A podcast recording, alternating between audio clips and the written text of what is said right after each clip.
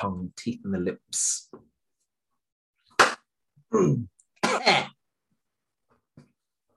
Ah.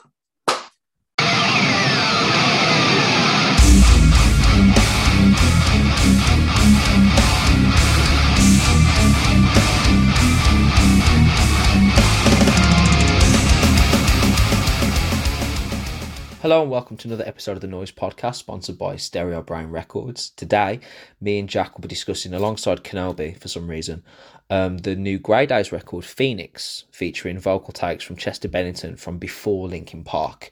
Really exciting release for Linkin Park fans, and we really get into that and d- deep dive into the context, what it means, and how good it is. Make sure you follow us at Noise Podcast and at Noise UK. Make sure you follow us on Facebook and listen to the podcast on wherever you get your podcasts, including Spotify, Apple Music, Anchor, all the rest of it. We are at Noise UK on YouTube as well. And that's it. Thank you so much. Enjoy the episode.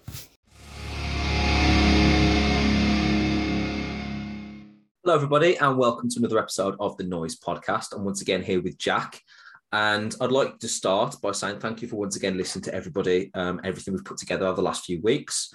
Um, and we're going to dive into that. We're going to be talking about Grey Daze. But first, but first, Jack, how are you? I'm good, thank you, Sam. How are you? Yeah, not too bad. Not too bad. I've avoided the introduction. I didn't want to either offend you or massage your ego. Just going to keep it neutral for now. See how things go. If, if we can, how we're doing for everyone. Everyone seems to know who you are now, including myself. I don't need to repeat it. We'll just run the credits alongside your Do you know face. what- Do you know what I find a little bit sad nowadays is that because Oh, no. you're introducing the podcast, we don't Yeah. get to introduce you as Mr. Cynical.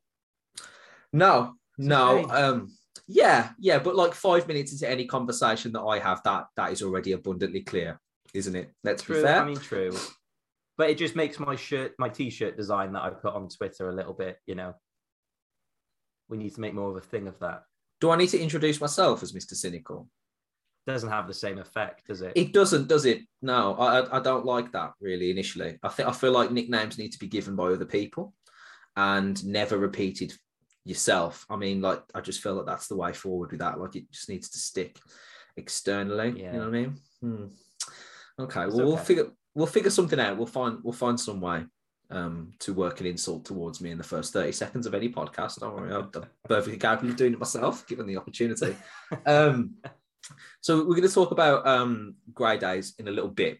Um, but before we get to that, there was a certain event, a media event, um, that's taken place over the last few days. Now, me and just a little bit of context, myself and Jack um, are big, big Star Wars fans and big, uh, I don't know how to explain it, big multiverse fans. Is that fair? Is that the way? That's the adequate way of describing it? You know, your superhero nerd culture stuff. You greater than me. You more more so than me. I I dip in and out. I dip out of the peripheral films, but I, I sort of follow along the mainline stuff.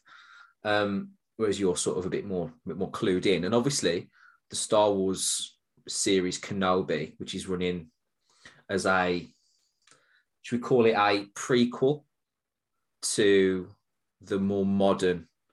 No, it's a pre, it's a prequel. It's a prequel to the first trilogy. Is that right? Is that the ac- exact accurate way of describing it? yeah, I mean, it's, it's a fill-in, isn't it? You know, it's between the se- uh, the prequels and the originals. Hmm. Um, it's kind of, it's probably the most.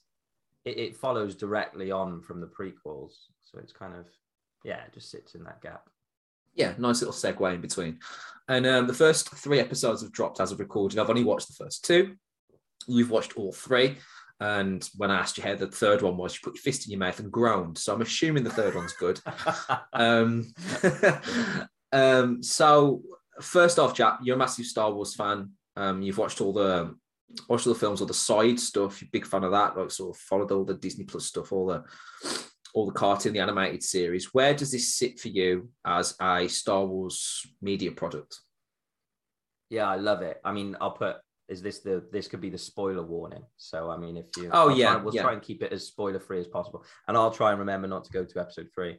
It's I, I mean it's it's special. I mean, there's there's whether you like all of it, there'll be takeaways for every kind of fan. Whether you're a surface level fan, whether you're someone that likes you know more of the in depth stuff. They've obviously dropped the usual sort of Easter eggs in, so it's like there's something there for everyone. I think. I mean, it was such it. It's a it's a bold move recording this series because there's there's such a huge amount to try and bite off um, and to please everyone. There was a few things in the first two episodes that were laughable, um, but the story's been for me it's amazing. Like I, I the the prequels for me I've always I've always been massive on the prequels and they get so much hate and I'm I'm I'm in the camp of no prequels were me growing up that's my Star Wars um, I love it. I love that the Jedi spin around. I don't you know it, you know I, I loved every single I even loved the fucking politics in episode 2 I was just so because bear in mind like young me was like playing Battlefront uh, or playing with Star Wars figures with my cousin or like it was just all encompassing around those films. So like, there's not a lot of wrong that these could do. It's the only you know? the only Star Wars fan on the planet who's like pro trade conversation. Just that's the you've got to be the, you've got to be on a, a lonely island with that. Are you also well, pro that. Anakin slicing pear in half? Is that is that like effective for you as well? I mean, I'll. T- I mean, you know, at the time, it was the most beautiful love story I knew.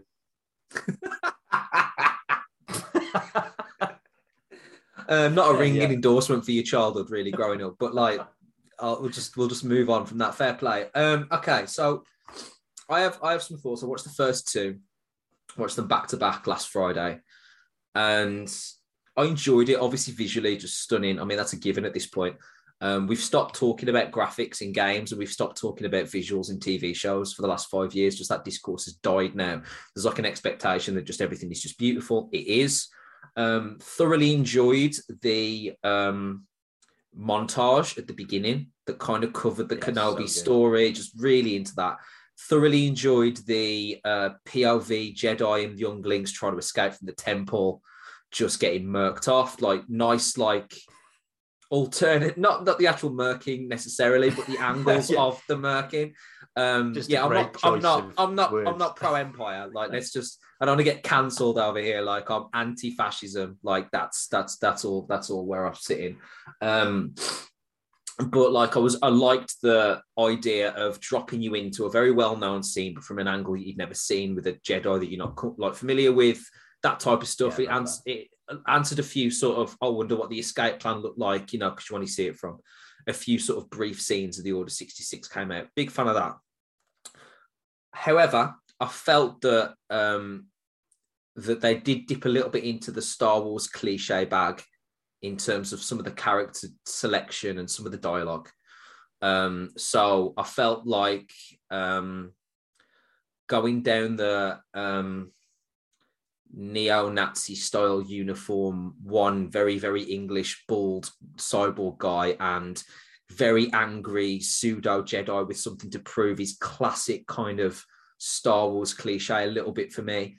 Um, kind of felt like, and I forgot the name, you'll remind me, the name of the blonde officer in the most recent films at the start who dies within the first 10 minutes of the second movie. You know the one I'm about? She's like Kylo Ren's captain in the first of the more modern ones. You know I'm talking about? She's like uh, short. Phasma, yeah. The, yeah, yeah. The attempt at, yeah, yeah, I know. So yeah. it kind of felt like, oh, I've heard this storyline before. I've seen this type of character before.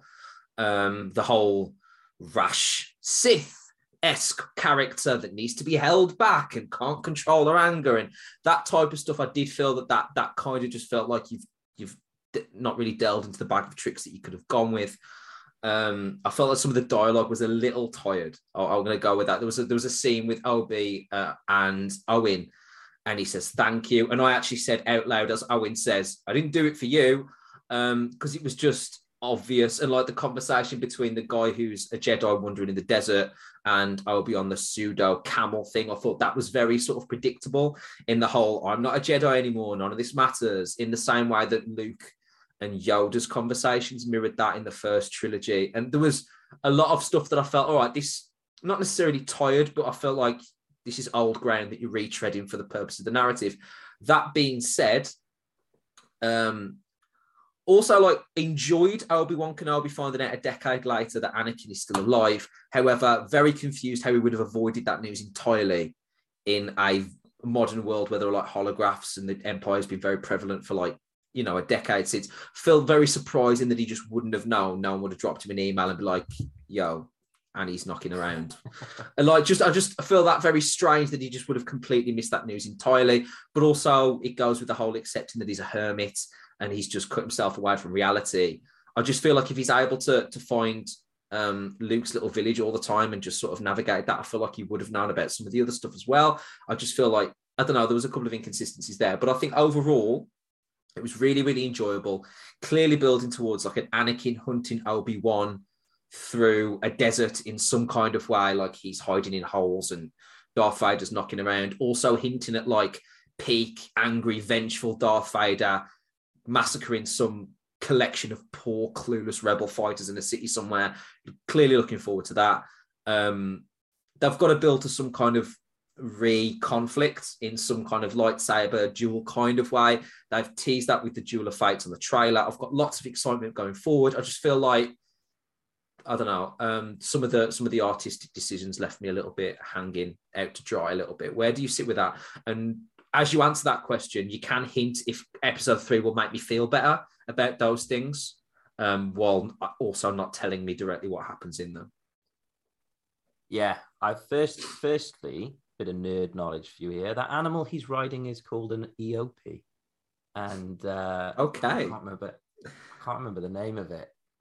As like a specific, like as if like the name of a pet. Yeah, yeah, yeah. a real name. I mean, this is what's sick, right? Like if you're so like I've played through some of the games as well, and you were talking about some of the Inquisitor characters. Mm. If you've watched Rebels, Clone Wars, which is where they're basing a lot of some of the extra bits they're putting in. And I'll openly admit that I haven't. I've been told to. I've been sent the, the list. Yeah, right. I haven't done it yet, so I'm sorry. Just no. I mean, I think, and it's funny because I think when you talk about some of that dialogue, I think they have to kind of pitch it at the lowest level you know they have to pitch this as a series or yeah. like okay if this is someone just coming in and for some reason they've lived in a cave and haven't watched the prequels or the sequels could they take this as is and yeah. leave it hard because there's a lot of like pre-context it's based a lot on what's happened and what's going to happen but i think that I, I kind of just try and skim over all of that just to try and because if you made it purely for fans i think you'd then isolate obviously all of the people who just like my parents are watching it and and they don't remember exactly what happened. And some of the stuff my dad will say on it is like what, what are you on about? You know? Like that, that's you know but he's they're not huge fans so they kind of just i think the obviously the inquisitor characters apart from Reva who's the um the main one who's kind of a bit off the rails and yeah is, know, is is that is that is that the Right, yeah, so that's the character with the dreadlocks. What's the name of the the, yeah. the, the what the pale fellow with the Bluetooth device ingrained into his cranium? Is he? Well, there's the the Grand Inquisitor is the one with the red lines down his face. Yeah, that's the one. The other one, about, yeah, the other one with that big hat thing. They're, yeah, they're looks like if looks the... like if Kratos really got into marketing. Yeah, yeah. Those those two are in Rebels a lot, uh, and they're in the games as well. So if you played Fallen Okay. See, I'll accept then that that is a well-established character. Get, exactly, you get some of that, but they kind of dip in, dip out. Yeah, I've, I've, I've thought it, it's been great. The inconsistencies for me, I'd agree on the kind of, you know, she. Uh, no, I think, yeah, it, the, the the Sith kind of go into some of those old tropes. The chase scene of Leia uh, is oh yeah, with the forest. You know, there's some really oh. there's some stupid bits in there. Jump over the branch, dude. Come on now. Yeah, come on, come on. But that's like that'll be just something we meme and laugh about for the rest of the time. Um, Leia, that actress is fantastic, phenomenal. Yeah, um, agreed. Kind of stolen it, and I love, I love Ewan, McGregor, and I love his portrayal of Obi Wan, and I love that you kind of now got all stages of him. You know, you've got him in the first film. He's he's he's young and finding himself. Second film, third film, he kind of brings that bouncy comic relief, even in the the sort of face of despair right up until the last the, the third film and then uh, in this broken man broken mm-hmm. broken man he can do all of it and it, it's you know it's him leading up to being the kind of that sort of Alec it's Alec Guinness I think uh, version of yeah. Obi Wan in A New Hope. Then, so enjoyed enjoyed the rediscovering how to use the Force angle, like almost like because there's a an audience expectation that he's just going to be terrific at it, and he just completely subverts that by reminding us that you know, similar to like a brain with a muscle that isn't developed. You know, if you don't yeah, continue man. to. So you, I like, I liked I mean, that. That was cool.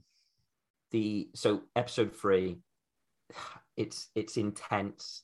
It's it's like it had me like kind of feeling quite anxious because there's kind of this impending, you know, obviously at the end of episode two, you you you see um uh, Anakin in the and Darth Vader in the in the bacta tank, so you know he's going to come into it. Um, so yeah, you know the they they do that well, and the whole episode is is is, is tense for that reason. Um, okay, well that, that fills me with excitement. That fills me with excitement because yeah, there's some good stuff, and, and and and there's a couple of moments that I thought I literally just you know thought you and you know there's there's kind of that dialogue between Leia and and uh, Obi, and that's awesome. Yeah, I, I like that they immediately sort of settled into this um like sort of comedic duo already. There was already like yeah, sort of I mean, but there's some real forth. heartfelt moments in there as well. Like some some real bits that that caught me and i was like yes this is this is awesome. And it's an episode that's like a lot of it is just them. It's cool. It's, it's really good. Episode three is awesome.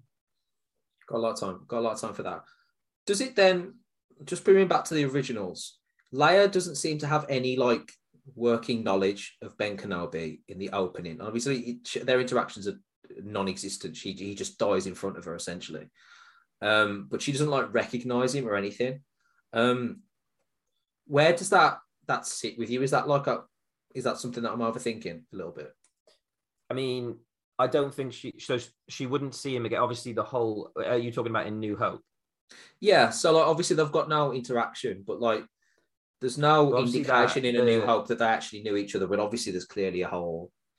Tapestry. Well, obviously, the hologram that he receives is saying, "Help me, Obi Wan Kenobi, you're my only hope." Yeah, that's a good point. Okay. I'm going to put that to one side then. Oh, forget about don't, that. Don't worry about it, mate. Oh, his Eopie name is Rue. Her name is Rue. She is an Eopie. Oh. It's, a lovely name. I listened to so before, uh, and we will go on to music momentarily, but you've got me mm. talking now. Uh, mm. I actually listened to the audiobook of um, there's there's the Kenobi uh, audiobook, which you can read obviously as a reader if you like um, yeah, sure.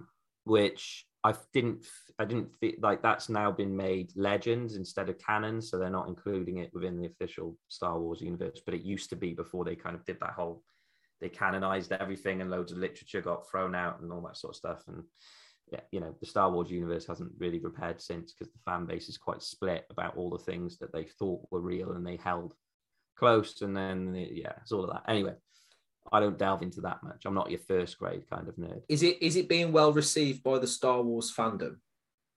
It looks so. I mean that that book was regarded as so, and it, it's all around um, Kenobi and him being Ben and him being a hermit and him being uh, kind of being near this sort of um, oasis that's like a you know a, a, town on the outskirts and Tatooine, mm. fighting off a Tusken Lord and and uh, like warlord doing some other bits and bobs here and there, but it doesn't do much to kind of like really bring up the scale of it all. Although there's kind of the meditation and him trying to get in touch with Qui Gon and all those cool, you know, things that we all know of. So yeah, it, that that didn't do it as well as this is doing it for me. This is obviously going for the grand scale of of things. We'll see. Cool. Cool. Well, I'm looking forward to seeing the rest of it, and we'll touch base in a few episodes' time as, as it starts to reach Love a conclusion it. and things like that.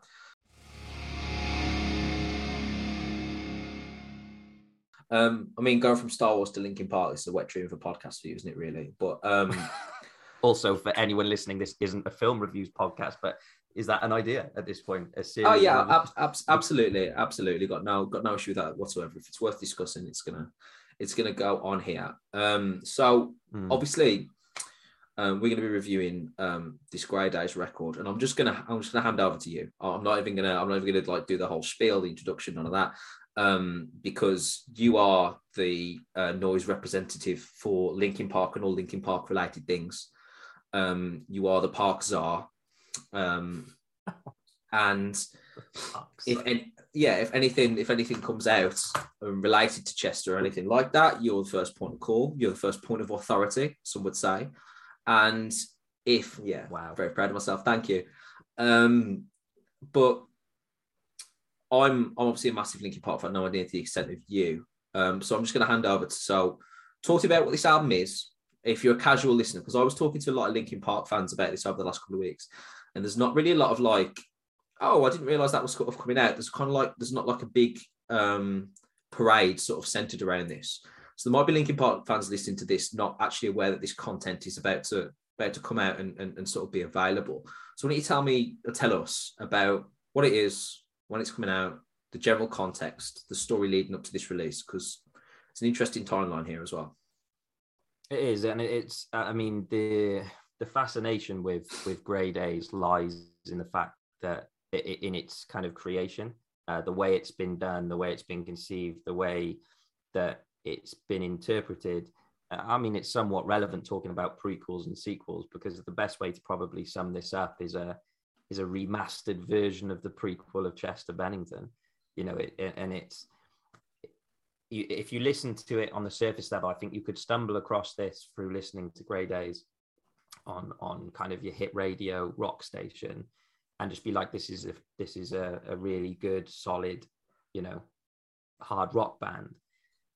And then when you start to understand the context for it, it, it becomes so much more. I think your diehard Chester Bennington and Linkin Park fans would have some idea, but you're right. There's not like a kind of, you know, Linkin Park aren't bigging this up because it doesn't mm. have any of the members of Linkin Park. Um, so, for context, for those that don't know, Grey Daze were around in the 90s, I think ish between sort of 93 and 98. They were a grunge band um, that made some waves, you know, in, in and around California, I believe. Um, and that's pretty much where Chester cut his teeth. That's kind of where he started to hone his style.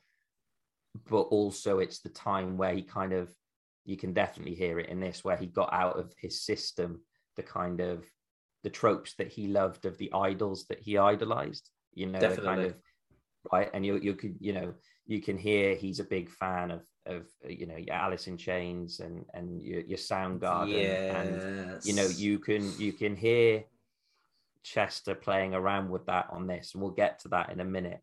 In terms of this album, it's the second album. It's called The Phoenix. I mean, it's it is a beautiful tribute, you know, and it, it's the it's the second album that the band have released since Chester's passing. Um, the first being called Amends, uh, and and the phoenix is adorned with his kind of. You've seen the cover of it, Sam. Yes, it's uh, it's, it's grayed out and it's got Chester Bennington, that classic picture of Chester Bennington's arms with his mm-hmm. uh, wrist tattoos of the flames in color. Um, yeah, and and it's it's really interesting. I watched so when Amends was released, track it on back to I think 2017. Um, Chester had actually reached out to his his old bandmates, um, Sean Dowdall being the the kind of the uh, I think drummer and his friend from when they kind of were doing this back in the day. And he reached out to him, and they were going to do a, a one-off show because they were the two that owned Club Tattoo together. So like Chester had like he, he used to post lots of stuff about kind of you know being involved in that, and that's what Sean had gone on to do when Grey Daze sort of broke off, and and Chester obviously went on to become the absolute legend uh, and make history that he did. Um, so they had kind of talked about doing an album, taking some of their earlier works and revamping them, stuff like that. And then unfortunately he passed. So it never happened. So these vocal takes, when are they from exactly? These vocal takes are from the 90s. Wow. So they're not, they, they were talking about this, but the actual takes themselves are taken from that initial period. They haven't been touched up. That obviously been polished and sort of remastered yeah, sure. and things like that. But the performances that, that were given themselves are before the 21st century, before hybrid theory. Exactly. So yeah, so these are all of the raw takes from so what actually happened, and I, I love this. It was on a documentary for Amends when the when the first album came out, um, and one of the members of the band had stumbled across the the the the, the raw vocal takes sitting in their attic, um, and had just said, "Oh, let's let's let's let's check them out. Let's see what." And they basically then took them and said, "Wow, he sounds so good even here. Let's take that, put it in, and just build the song around it." So they're all reimagined versions of old songs that you'd be able to find on YouTube, but you won't be able to find them on streaming platforms. die-hard, really old school fans would have them, you know, would have a CD maybe, but you wouldn't, you know, it would be it's it's real deep cut stuff. So it's really fascinating to see the way that they kind of then built around it, you know, and it, it obviously as anyone that has been in a studio or has any idea around a recording process would know that's entirely the backwards way of doing it. Yes. And and and you know, they didn't have the flexibility or the way to say, let's redo that take, let's redo that thing. But then also with Chester Bennington, you don't really need to. so, you know, they kind but obviously that then makes it quite a rigid process. There's only so much they can do. So yeah, amends was kind of created and it, it was quite they sort of it was it was far more polished, I think, than the Phoenix is. Um, and they kind of the way that they talk about it they say that you know amends was very much them kind of putting out a tribute to chester and this is this is sort of that was coming up from a place of hurt where they were all you know it was far rawer uh, that was two years ago um, fast forward to now this is kind of the closing chapter of it really because there's only so much that they can really do mm. um, obviously. Um, yeah so this is there's no you know they, they haven't toured it or anything like that. It has just been two albums that they've kind of poured time and love into to try and craft something that's like you know the ultimate tribute to chester really. Yeah i think as well when you listen to it it absolutely does that. And i think one of the one of the things that immediately jump out because um, it's perfectly chosen that saturation is the opener because um, that lovely little clip at the start of him just speaking and then it kicks in with that vocal line king yeah, it's really nice, Absolutely. really touching. But then that shows the song, the vocal line that immediately has that iconic Chester sort of swooping vocal that he, he just explores his range from the top to the bottom, um, the yeah. bottom of the top, and um, all the way, all bottom the way the down. Stop. Nice. Um, he got, he brings it all the way up, and he does that that that wonderful elongated note that he he, he sort of made part and parcel of his career. Mm. Um, with with obviously that sort of classic rock back, backdrop, and it, it's it's a, it's a really really appropriate song. I actually think, um, all things considered, this is a band that obviously we're not um, we're not phenomenal in terms of like the fame and notoriety or anything like that. There were really a stepping stone between sort of Chester being as a solo artist and Chester being in in Linkin Park, but what is immediately noticeable is just how talented he was from the beginning. Like it, it, it you, you, I don't, I didn't expect to hear it and listen to him and think, oh, he was terrible until 1998, and then he was amazing. I didn't expect that. But what did surprise me is how polished and how professional ready he already sounded. Even like with the the the, the sort of lighter experimentation, which clearly figuring out what he likes and what he wants to do.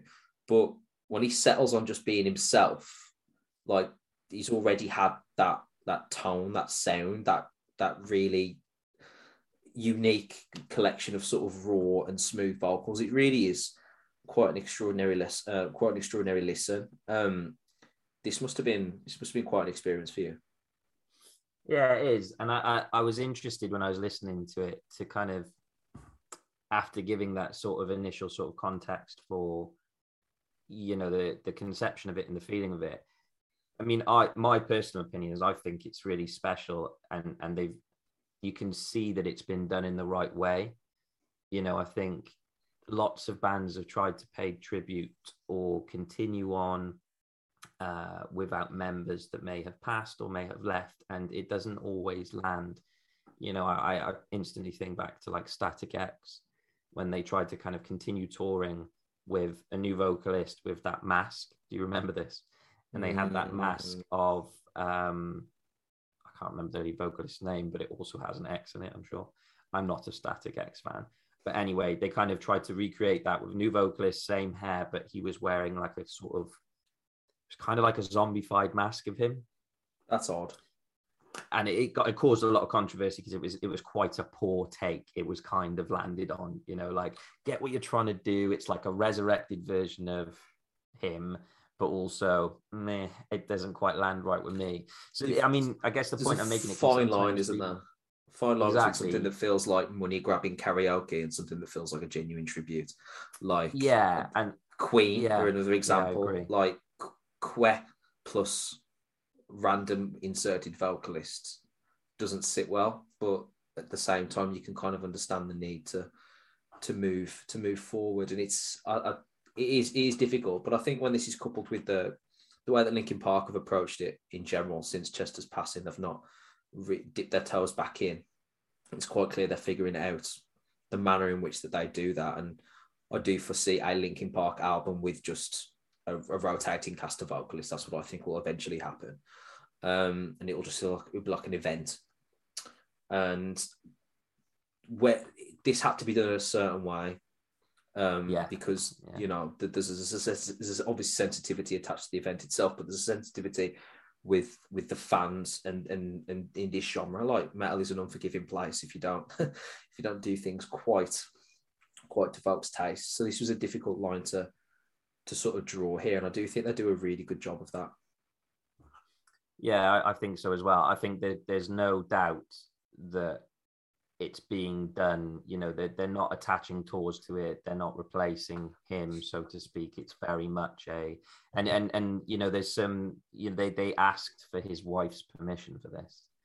They they had his son feature on the track with him on a track with him in the first album. You know, there's there's some real mm. they they took what they had they recognized it was special and they've made it special. And and it is very much to be a tribute to a celebration of rather than you know reinvigorating and trying to kind of keep the career going. It's not you know you can feel that that's not what this is about Yeah, there's no, there's, I don't think there's any intent of making Grey Daze a long term option. I mean, the appeal is Chester, obviously. yeah right like and there's a fi- like you said eloquently, there's a finite amount of Chester that isn't um, that isn't already out there.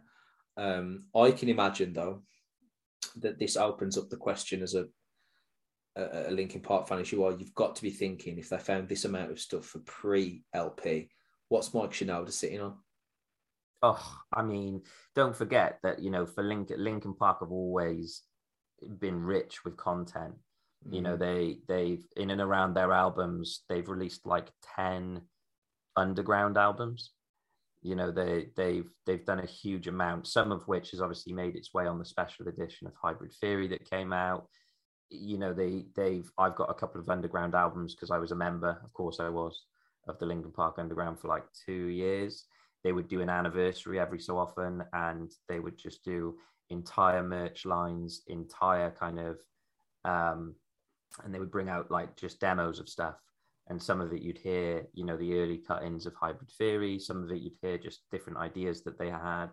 You know they they were prolific in nature. Um so and that and that's just the stuff they decided oh well that can kind of make you know that can make it I bet they are sitting on a tremendous, and I'm sure Mike's talked about it in, in interviews before the amount that he's sitting on, that he has. You know, if they had the time and wanted to put out something, and even the demos would be absolutely lapped up. But yeah, Yeah. I mean, yeah, the moment of career that span that spans that amount of time, that time that bands like that spend in the studio, uh, just stuff just piles up and piles up and piles up, and there's obviously a a great demand for it. Um, but it does it just sort of highlight the sort of the depth the depth of material that could be sort of explored for for curiosity purposes or any other reason. But I kind of respect LP's decision at the moment to sort of hold me back uh, and see and see where how the land lies in the next couple of years and things like that. Um, just as a just as a as a gut instinct, what are the highlights for you on this record? Because there's a couple for me. I think there's some really good songs on here. Yeah. I, it's it's funny. It, like I said about the first album, it was very polished and it was very, you know, sort of. Uh, it was in one. It was in a good. You know, I loved it. Of course, I did because anything for me, you know, it's like additional content for me. It's like, or do you want it or don't you want it? Oh, yes, I absolutely Uh, fucking want it. You know, it's yeah, like the I- I- argument. Never. it's like the argument that you have with Chris all the time. You know, it's Yes. like, would you would you want more Metallica albums if they're shit? And he's like, Yeah. no. And I'm sitting there when I'm listening to those episodes thinking, well, bell end. No, just do them because if you get even a pocket of something good in there, the old stuff's still there. But you've got all of this new stuff. It's like additional, you know, it's like downloadable content on a game or whatever. You don't have to play it, you know. So like this to me is just two additional albums of hearing more Chester in a different way, in a different light. So yeah, I'm all for it yeah, I, I, I like it. This album feels far more higgledy piggledy, so to uh, so to speak. It's a bit, you know, some songs come in and they're wildly out there in comparison to others. But yeah, I think it is it's a really cool listen. I agree. There's there's there's some tunes on here that are like answer the question like, what if Chester Bennington joined Rise Against in 2002? Yeah, right. Like, do you know what I mean? Like starting to fly and holding you and drag are like that could be those could be like post-punk tunes in the early 21st century and quite comfortably. And then obviously, like you were talking, um, there's like holding you in here nearby and whole, where um there are elements where he does get his kind of like He gets very Layne- he gets very Layne Alice. Staley. Yeah, definitely. But also kind of like remember Staind and Creed. Yeah. And those and those kind of bands like post grunge, but like not really. Um, these kind of like modern rock bands, the modern heavy bands that have that kind of southern kind of feel. I remember you being like a kind of kind of into Creed a little bit. Um, Yeah, I Sort went of through dabbled. sort of phase. yeah, dabbled here. Dab- yeah, Yeah. yeah, and then as a result, so did I. Just by osmosis, just had to. Um, I didn't give you much choice. no, sat opposite it for like two years. So what other choice did I have? It was either that or just fucking drown myself in a pillow or something like that. You just had to just get along. Um, but yeah, so you can you can absolutely hear him sort of adjusting that, which I think is terrific. Yeah, so when we talk about this Grey Daze song, we've sort of skirted around it now, but it's really good to sort of get into some of the songs. I asked you for the highlights earlier, but it's really time to dive in now. So talk us through. You talked about some of the some of the real positive moments of this album, some of the ones that really stand out for you. So where do you sit with that? Yeah, I mean, we mentioned it. The, I mean, the start couldn't be better, could it? it you know, No. absolutely. Um, the "I am king" quote comes from him, like saying a quote, like I think he says, "I'm the lizard king, I am Yeah. the king," or something like that. And it, it's um, the, the the takeaway being the "I am the king" part um, goes into that classic Chester vocal, um, but also. I don't know. I feel a real sense. It actually hit me when when I listened to that because I haven't listened to the singles too much, and this is one of them uh, this and starting to fly and i don't know i felt i felt like a real a real rawness and a real sense of like pain in his voice which is Mm. really weird because when you stop and you think about it like i feel like all of these songs take on an entirely new like sort of you know thing of their own since his passing it's really weird Yeah. because obviously he recorded all of this it was all recorded with a certain sort of feel and kind of he was very much before he hit the heights that he hit at that point. And now they've reframed it they've rephrased it they've you know reimagined it and here it is. And like i can hear pain in his voice that probably just wasn't there but like your interpretation of it becomes a completely different thing. And i'd heard some of these songs from you know just being an uber fan of chester bennington even before he passed so i knew what some of them looked like what what some of them were recorded like and what the compositions of them like. Uh, they sound like they're recorded on an absolute you know spud. So don't you know i wouldn't i wouldn't suggest going back stick with these albums and you're fine. I'm sure they sounded great in the day back back in 90s um but yeah i mean it's it's weird. And that that carried with me through the rest of the album. I, I don't know i had a sense of some some some of the lines that came out and and some of the ways things were delivered and that that classic i guess i do that with linkin park songs anyway. Um it's weird. It's weird knowing that a huge amount of this album was created with the remaining members that did this post chester but that chester's part in it which is the most prominent part is even before linkin park. I feel like i spent the whole album just trying to get my head around that. I'm not there yet. And i've listened through it obviously like four or five times Yeah, I, I, I agree. It's it's it's it's a weird juxtaposition of the sort of timelines. Um, but I, I agree with you. It's I think it's natural for the audience to look through everything um, with the kaleidoscope of his death. Um, to, Mhm. to be frank, um, because that is the way that that's the way that it's done now, and and and that is really that's really the way that we really microanalyze a lot of a lot of artists. Um, you know, like Amy Winehouse's music seems much more tragic now that you know how it ends. Yeah Um, true. there's sort of like Yeah, there's sort of like a dramatic irony. Same with um, same with Kurt Cobain. Um, like you listen Yeah, to some of the cool. like some of the some of the later songs on on In Utero, as horrible as they are. Um, the actual some of the lyrical content and things like that, you can clearly hear these are these are the these are the writings of a man with serious issues. And Mm.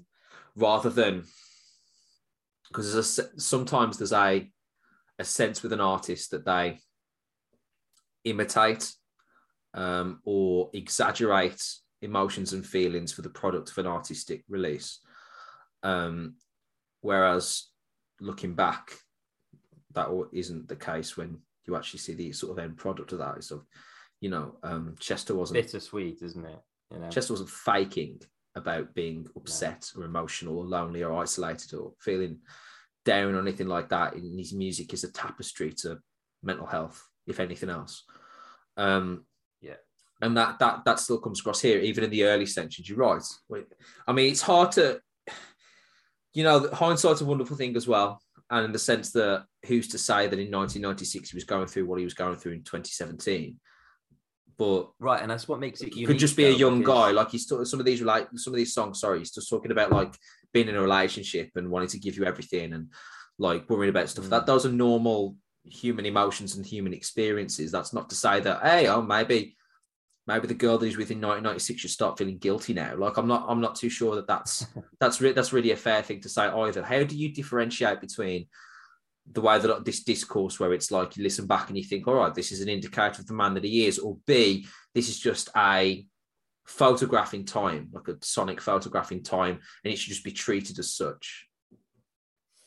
I guess I guess the u- unique position that this is in is that you're taking the pre and the post because everything outside of his vocals has been done now. So that you know the composition of it, some of the impact of it, where they put certain emphasis on on certain parts, is kind of probably what tinges that sadness and and kind of takes earlier messages and and and makes them into something else so that's where it you know that's where i don't necessarily have those thoughts on you know because you, you you're absolutely right for of other music is snapshots in time whereas this is a composition of you know something historical and something present.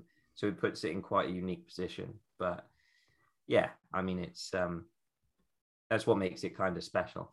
I mean sam starting to fly is probably one of the the better songs that uh, Shinedown never recorded right Oh, definitely. That's a great shout. I was um I was thinking this could be like a top three Queens of the Stone Age tune as well, like sort of or early. Foo Fighters. Yeah, it's really, really good. The the central the central night, the central chorus, um, because there's like you get because because of Chester's voice, he's so clear, it feels like there's like four choruses a song because like verses sound like choruses with Chester Bennington. That's the that's the thing about how great his voice is and, and, and how easy you can sort of find these melodies and things like that. It's hard to differentiate what's the bit that I'm supposed to remember because all feels it all feels like a standout type of thing. But I agree, starting to fly is really really good. Um, he's, he starts to to edge towards that Creed Staind thing, which I actually think he does quite well at. Um, He does, yeah. And and it's it's funny because we're used to Chester sitting at the top of his range, right? He's Mm. always up here. He's always Yeah. soaring. Whereas actually, it was really interesting to just hear him at like the bottom end of that, Yeah, like absolutely. hear the lows and the kind of the yayers, you know. absolutely and and also like even though um that the musical landscape that they're actually writing tunes for he's he's kind of verging on a little bit of the more aggressive heavier metal vocals that we came to hear a little bit in the first two linkin park albums um and that that that blurred line between metalcore screaming and sort of great rock music melody that he's always been able to sort of put his stand on the two trains, so to speak, sort of running parallel to each other. He's always been as good as anybody has ever been able to be good at that, maybe since like Axl Rose, perhaps. But even even then, probably Chester's the harshest. He just can go to places that Rose can't. But um you even see you even see moments of that. It's it's clear by here nearby, for example, that he has just got a phenomenal voice and he was he was there's a gift here. Um, there's like some elongated, lovely, lovely moments in this and in holding you. And there's just so many oh, there's so many moments where it's like ever ever clear that he's just a unique Holding, voice. um, Holding You was a was a personal favorite for me. It's actually featuring Dave Navarro from Oh no way. Addiction. That's solo. That's all Dave. It now makes a lot Oh. more sense. And I listened to it the first time around, then went back and was like, why why aren't they putting more solos on songs? Because that song goes fucking off. Like if they're going to recompose things, like that feels like the way to do it. And then saw that it was featuring uh, Dave Navarro and was like, aha, it makes a lot of sense now. But that that song is it feels it, it, it hits hard. I actually felt that then when you go on from that, here nearby, whole drag, it, it kind of like leveled out. It, it I I was like, okay, I've had these three really special songs at the start. I really loved them. I'm just gonna get a kind of grungy sort of remainder of an album now. I'm okay with that. I'll take that. But it it it, it wasn't by even by the end of drag, it wasn't kind of hitting anything groundbreaking, anything kind of that just sort of made me go, oh yeah, that's cool. Until believe me, uh, which I felt was like a, it felt like a post-hardcore song. It, it was like, it actually, and it made a lot more sense after because I was like, man, this sounds like something that like you could hear holding absence or you know someone of that sort of like Boston Manor singing on or creating or crafting. And I was like, wow, this feels completely out of left field to the rest of it.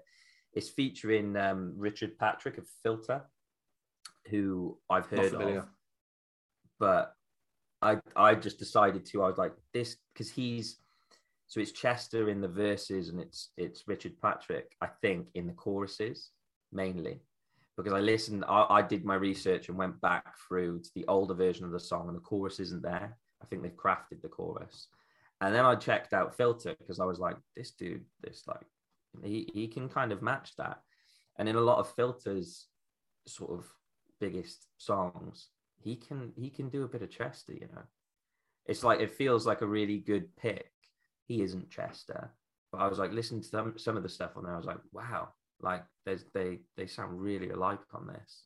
But that song was like I thought this is unlike anything else on the on the album. It was weird. Yeah, there's there's there's a surprising amount of variety, actually, and there's, there's sort of a real versatility there, which you think, considering the, the the context of the record, is actually quite surprising. Where they've sort of pulled some of these songs and some of these tracks from, presumably from a garage of riffs somewhere in the mid '90s. Yeah, too right. But they kind of made the composition around it. Because you go on to anything, anything. That sounds like it's like an early 2000s Good Charlotte song. Yeah, yeah, I, I- I agree. There's, there's there's like some real teenage angst and rom com sort of vibes in there. Right. Really, it's But like the way that they did it, like it just, it's like a, it, it, it's it's a it's a punk rock song. And they the, the cut like the way that they've done it. So Yeah. weird. it's I it's have it's to a, get my it's a- head around it. yeah, it's it's a cool listen. It's it's it, the whole the whole Yeah. the whole thing is actually a lovely, a lovely tribute to him, and he's sort of got this sort of um lovely feel to it where it sort of explores all of these sort of avenues that relate to his voice, but he's the he's the constant throughout. It's it's really rewarding. It's really enjoyable. Um, I'm not saying that it's going to sort of you know it's not like a, a lost masterpiece. I'm not saying that, but it, it's it's it's a it's a really good record. And if you're a fan of Chester, it's a it's a phenomenal listen. Now, once again, you're the noise nominated voice of the Linkin Park faithful. So, if how would you how would you summarize this? How would you blurb this for the prospective LP fan about to dive in?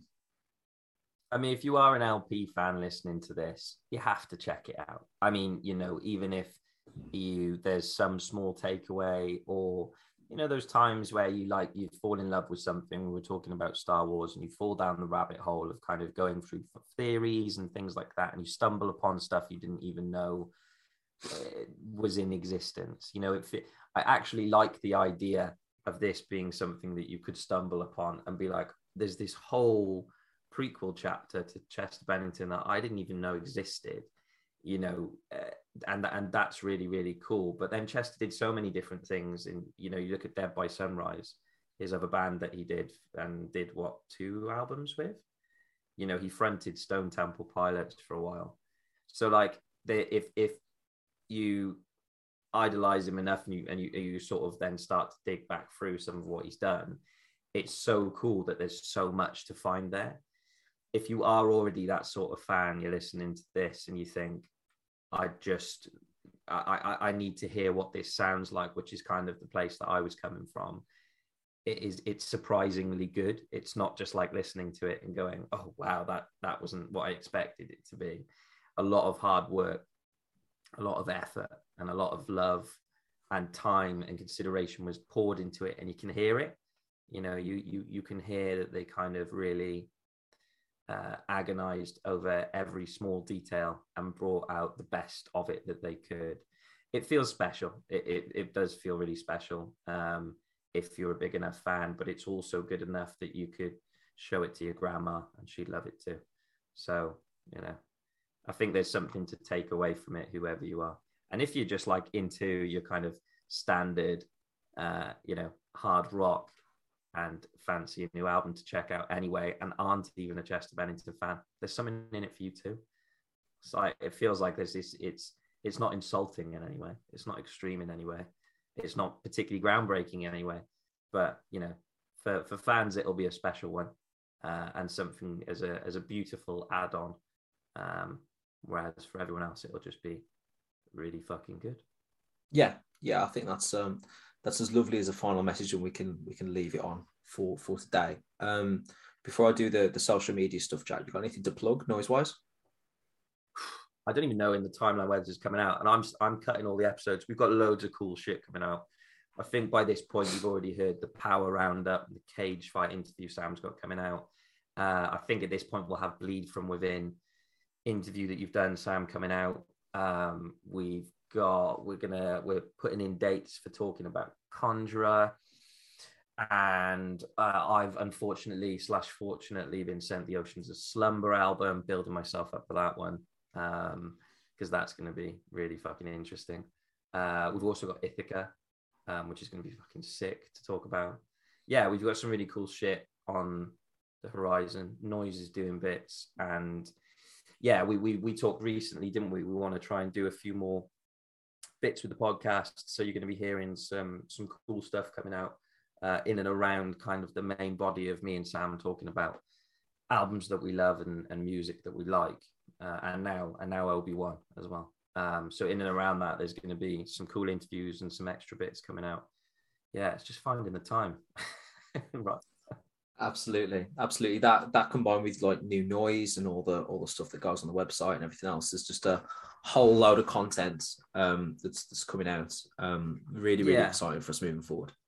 Yeah, it's cool. I mean, we want to we want to try and bring in as much uh, or, or link things together as much as we can. So I mean, if if you know, and we're quite open uh, about that. So I mean, if if anyone has any thoughts, ideas, or things that they'd like to hear us talking about, get in touch because like we're all about that. Um, you know, we we like to try and have conversations about things that we might not necessarily think about, or bring in elements to it that we might not have thought about ourselves, or just something that you'd like to hear or get involved with. So, yeah, we're all for it. Open forum. Yeah, absolutely. Open invitation. Come in and share us about something. That'd be great. Um, so yeah, that that that brings the podcast to a conclusion. I'd like to thank everybody for listening. Um, please make sure you check us out on Spotify, Apple Music, wherever you get your podcasts on Anchor. Everything and everything is on there. Um, check us out on Twitter at the Noise Podcast.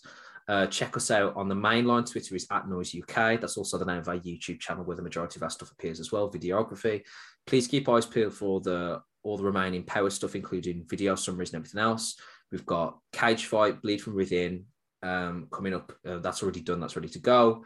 Uh, varying album releases and, and records to reviewed going all the way through the summer. I'm at download June 11th for the day. Probably going to um, have a discussion with Jack about that, how that goes. Um, just terrified about the prospect of listening to Bruce Dickinson's voice uh, in 2022 uh, we'll feedback on how that goes. Um, and yeah, um, that that that closes it. Thanks everybody for for listening, and we'll see you next time.